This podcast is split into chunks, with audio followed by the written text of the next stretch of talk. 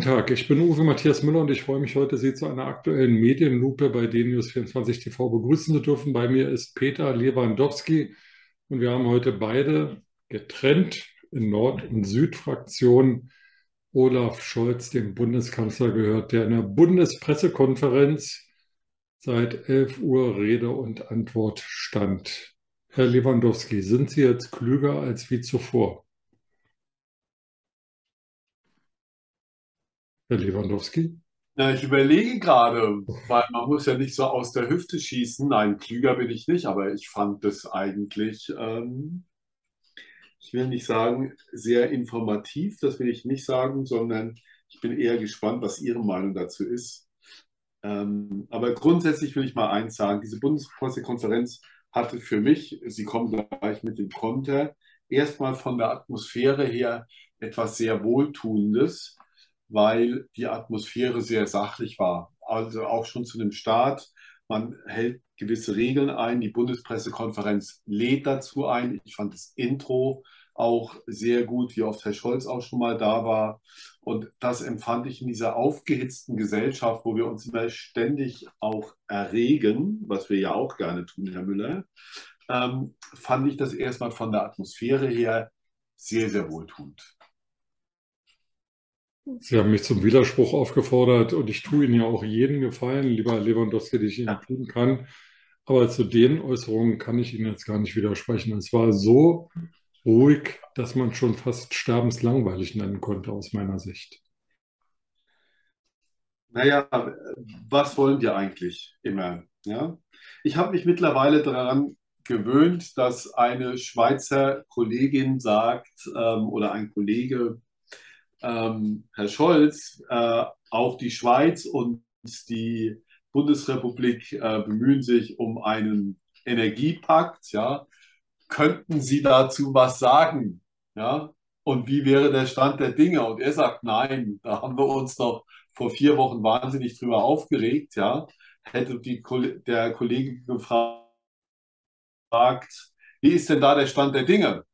Dann hätte er dazu auch antworten müssen. Also immer noch liefern Journalisten dem Bundeskanzler Vorlagen, etwas irgendwie anders zu sein. Sehr gut fand ich Herrn Jung, der gesagt hat, ähm, ähm, das 9,99-Euro-Ticket läuft aus. Welches Erfolgsmodell Ihrer Regierung wollen Sie noch beenden?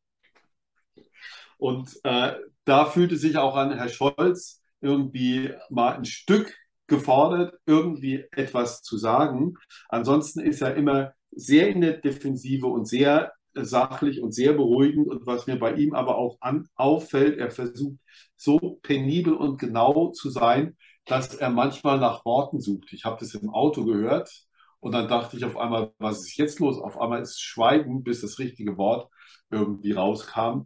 Wir können von der Bundespressekonferenz jetzt nicht die großen neuen Erkenntnisse in irgendeiner Form erwarten. Es ist auch nicht dementsprechend, und das ist auch nicht der Rahmen dafür, dementsprechend nachgefragt worden. Ähm, die richtig spannende Geschichte ist die Cum-Ex-Geschichte. Ähm, das hätte den Rahmen dieser Bundespressekonferenz tatsächlich gesprengt. Da gab es die Bemühungen dazu. Er kommt mit, es ist seit zweieinhalb Jahren wird darüber geredet, seit zweieinhalb Jahren ist festgestellt worden oder schon vor zwei, dass die Politik keinen Einfluss genommen hätte, was mir neu war, was mir nicht auch so bewusst war, wo ich aber auch, um es mal ganz offen zu sagen, äh, mich an der eigenen Nase mal fassen werde, weil Herr Scholz ist auch nicht Herr Trump. Und ähm, ich möchte von Scholz auch gar nicht wegleiten, aber erst habe ich gedacht, ja, was redet der denn jetzt? Wieso hat die Politik, und das ist festgestellt worden, und das hat er auch immer wiederholt. Also Scholz ist ja jetzt nicht unter dem Verdacht, dass er irgendetwas ins Blaue hineinsagt. Das hat mich schon stutzig gemacht, dahingehend, ob auch auf der User-Seite, also auf unserer Seite, Sachen einfach auch mal untergehen und die Erregungen immer größer und immer größer und immer größer werden, gerade in so einem komplexen Thema, das sich so schwer reduzieren lässt dass wir auch mittlerweile eine Wahrnehmung haben, die nicht so richtig neutral sein kann. Nur mal so zur Diskussion gestellt. Das hat mich überrascht. Das Zweite, was mich überrascht hat, ist, dass er bei Herrn Carlsen in der Defensive ist und nicht mal gesagt hat, er wird es Ihnen nicht sagen, Herr Jung, und er wird es mir nicht sagen, aber ich fand den Einwurf der öffentlichen Aufforderung, wo haben Sie das Geld her, Herr Kaas, von Herrn Scholz, hätte ich, fände ich sehr interessanten Gedanken, wenn er sich da tatsächlich in diese Richtung bewegen würde und wenn er auch darauf reagiert hätte. Also das Beispiel Theo Jung zum Beispiel und auch das Beispiel mit dem Schweizer Kollegen zeigt in meinen Augen auch, man kann auch genauer fragen, dann wird er ein bisschen für seine Verhältnisse gesprächiger. Bei Cum-Ex hätte man genauer nachfragen müssen. Das hat den Rahmen gesprengt. Was ich daraus aber auch gelernt habe, sind wir mittlerweile nicht auch zu stark in unseren Schlagzeilenblasen irgendwie drin, dass wir uns an viele Einzelheiten auch gar nicht mehr so richtig erinnern können. So. Herr Lewandowski, ähm, auch das kann ich nur vollkommen teilen, allerdings mit einer Nuance. Also ja. die Aussage, ähm, dass die Politik auf die Cum-Ex-Zahlung der Warburg Bank keinen Einfluss genommen hatte, erscheint mir als äh, Nichtjuristen und als Nicht-Finanzbehördenangehörigem ähm, eigenartig, weil äh, zumindest mal das Bundesministerium der Finanzen die Hamburger Finanzverwaltung angewiesen hat, auf eine zweite, auf einen zweiten Erlass von Steuerschulden der Warburg Bank zu verzichten und die einzutreiben. Und im Umkehrschluss die erste, der erste Erlass der Steuerschuld ähm, von der Warburg Bank ist von der Hamburger Finanzverwaltung ausgegangen. Und zwar unmittelbar, nachdem Herr Scholz Herrn Olearius in seinem Amtszimmer getroffen hat. Ja. Und die, genau. Frage, die Frage war ja an Herrn Scholz, ob er sich dann erinnern könne, was der Inhalt des Gesprächs zwischen Herrn Olearius, der, wie ich das ja hier auch schon mehrmals getan habe, als sehr einflussreicher Banker in Hamburg ähm, beschrieben wurde, ob er sich an das Gespräch mit Christian Olearius erinnern konnte oder kann heute. Und seine Antwort war, in zweieinhalb Jahren sei nicht festgestellt worden, dass die Politik Einfluss auf die Steuerzahlung der genau. Bank genommen hat. Und das ist einfach, also scheint mir nicht wahr. Aber, aber genau das ist ja die Frage. Ich meine, ein Bundeskanzler, es gibt zwei Untersuchungsausschüsse, denen hat er sich auch gestellt.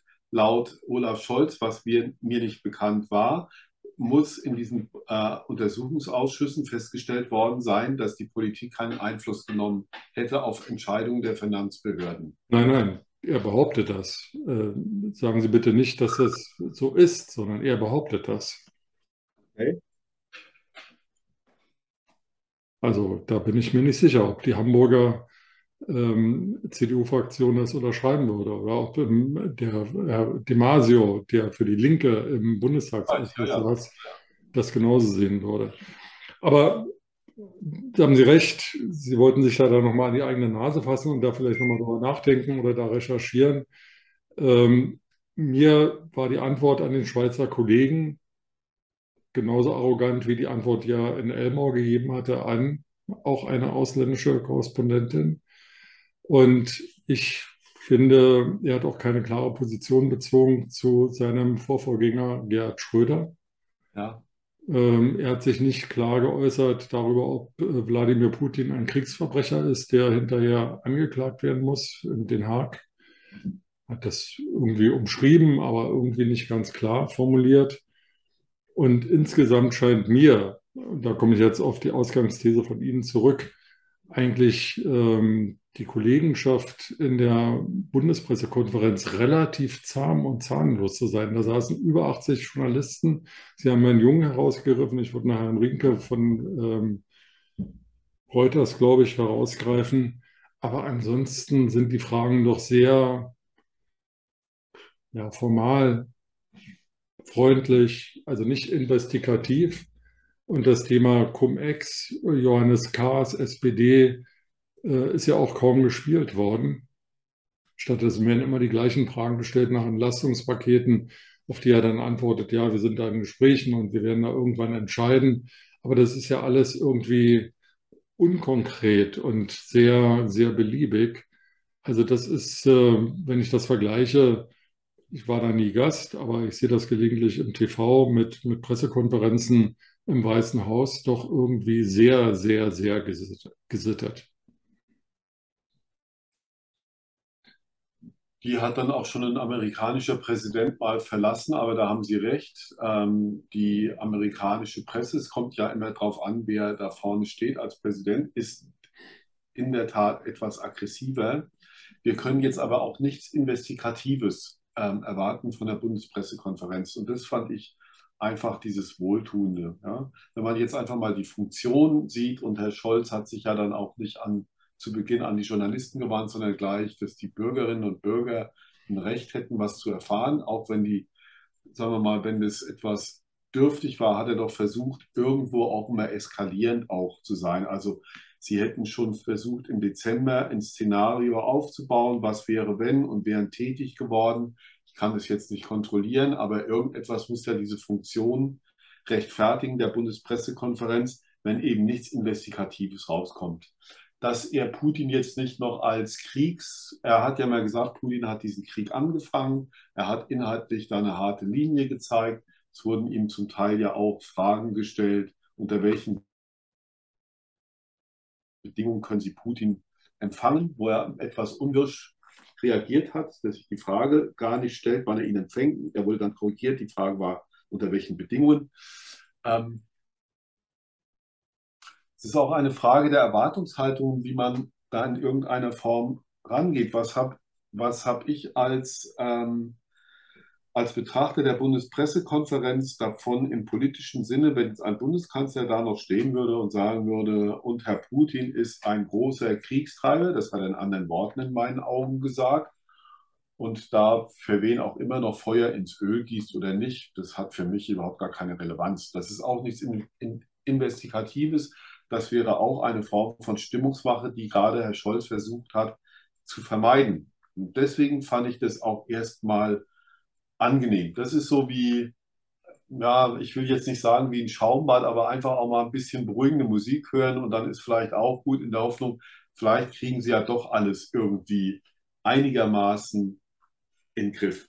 Dass wir in Wirklichkeit doch in diesem Land vor viel, viel härteren Einschnitten stehen, ja, das erzählt uns die Politik nicht, weil es sowas wie Freie Sachsen gibt, die dann einen öffentlichen Schauprozess machen, wo ein Herr Habeck dann zu 16 Tage Pranger verurteilt wird ähm, und andere Sachen. Also da muss man auch mal dieses Gesamtbild hier im Auge haben und wir fahren weiterhin SUVs und wir fliegen in Urlaub und wir beschweren uns darüber, dass es keine Fluglotsen, äh, keine Gepäckabfertigung gibt und die Bahn kommt zu spät und alles ist in diesem Land irgendwie schlecht. Alles, alles, alles. Wir wundern uns dann über die Italiener, wie leicht die das Leben nehmen, obwohl sie viel härtere Bedingungen haben. Aber German Angst ist immer ganz tief in uns verwurzelt und ähm, wir wollen immer mehr. Aber wir fragen uns nie, was können wir eigentlich da machen? Ja? Wir fahren weiter in die dicken großen Autos. Wir wollen auf das nicht verzichten, auf das nicht verzichten. Wir finden es political correct, wenn wir nach Mallorca fliegen und woanders. Wir haben ja nur einen Billigflug genommen, wen der Herr Merz nach Sylt fliegt mit seinem Flieger und überhaupt wieder Lindner feiert und so, das sind dann die da oben. Aber die, die den SUV und den Mercedes fahren, das sind ja auch nicht mehr die da oben, das sind ja auch die kleinen Leute. Mittlerweile sind wir ja alle kleine Leute, weil wir frieren müssen und zahlen müssen und so weiter und so. Und ganz schlimm ist es dann für die ganz, ganz kleinen Leute, ähm, die dann überhaupt kein Geld mehr haben und so. Also es ist vieles in unserer politischen Kultur in eine dermaßen Schieflage auch tatsächlich geraten, wo man sich tatsächlich fragen müsste, sollte die Politik mal nicht die Karten auf den Tisch legen und eine allgemeine demokratische Publikumsbeschimpfung machen? Ein Bundeskanzler Gerhard Schröder hätte dazu das Talent gehabt, das muss ich mal ganz ehrlich sagen, Frau Merkel auch nicht. Oder ein Helmut Kohl, der damals doch handgreiflich auf Demonstranten losgegangen sind. Also da mal ein anderes Feuer in die Debatte auch tatsächlich reinzubringen, das würde ich mir von der Politik tatsächlich momentan wünschen und nicht immer dieses Einseifen. Ja? Die Leute, die den Schauprozess gegen Herrn Habeck machen, was machen die denn sonst, außer Hartz IV zu empfangen und alles besser zu wissen und sich noch ausgebeutet fühlen in einem Land, wo es ihnen mal unter einer Diktatur viel, viel schlechter ging, als es jetzt geht. Das ist doch alles eine Idiotie. So. Und deswegen aus meiner Sicht heraus, natürlich müssten mehr Informationen kommen, aber auch in meinen Augen mehr rein Wein auch tatsächlich ähm, den Leuten einschenken. Was er heute gemacht hat, war so ein bisschen die Beruhigungspille, die er so versucht hat zu verabreichen. Und weil er aber auch, und das muss man auch sagen, ist, glaube ich, ein Mann ist, der tatsächlich vom Ende her, her denkt. Dann soll er das auch transparent machen. Und das ist ein großer Fehler. Er macht viele Sachen, und ich gehe jetzt mal weg von der Publikumsbeschimpfung und den reinen Wein eingießen, aber er sollte uns mehr mit in seine Denkweise auch reinnehmen. Ja? Und er sollte auch solche Sachen wie, dann fordern Sie doch Herrn Kaas, House of Kaas ist ja mittlerweile auch ein geflügeltes Wort, fordern Sie ihn doch auf, öffentlich zu sagen, wo er das Geld her hat. Man liest jetzt heute im Hamburger Abendblatt, dass Freunde von Herrn Kaas sagen, naja, der war immer so sparsam und dann hat er das der Bank ins Schließfach gebracht. Das ist ja, das ist ja noch nicht mal mehr Comedy, das ist ja nur noch lachhaft. Das weiß ich gar nicht, wie man sowas einordnen soll. Ja?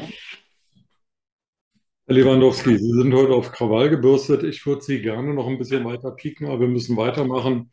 Und daher äh, erinnere ich an das Wort von Herbert Wehner im Oktober 1973, dass er, glaube ich, ähm, in Moskau äh, vor Journalisten sagte, der Kanzler badet gerne lau. Und Sie haben vorhin von Schaumbad gesprochen.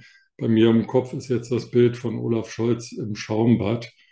Und Herbert Wehner steht daneben und sagt, der Kanzler badet gerne laut. Da ist auch was dran, bloß da gibt es einen Unterschied. Ich glaube, dass der ähm, Herr Scholz ein sehr peniblerer Arbeiter ist als Willy Brandt und sich den Sachen auch anders gestellt hat.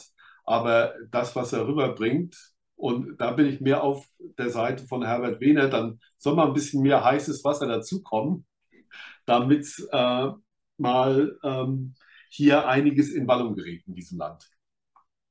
Bevor Sie weiter in Wallung geraten und ich vollkommen abschlafe, danke ich Ihnen für heute. Bis dann. Sehr, sehr gerne, Herr Müller.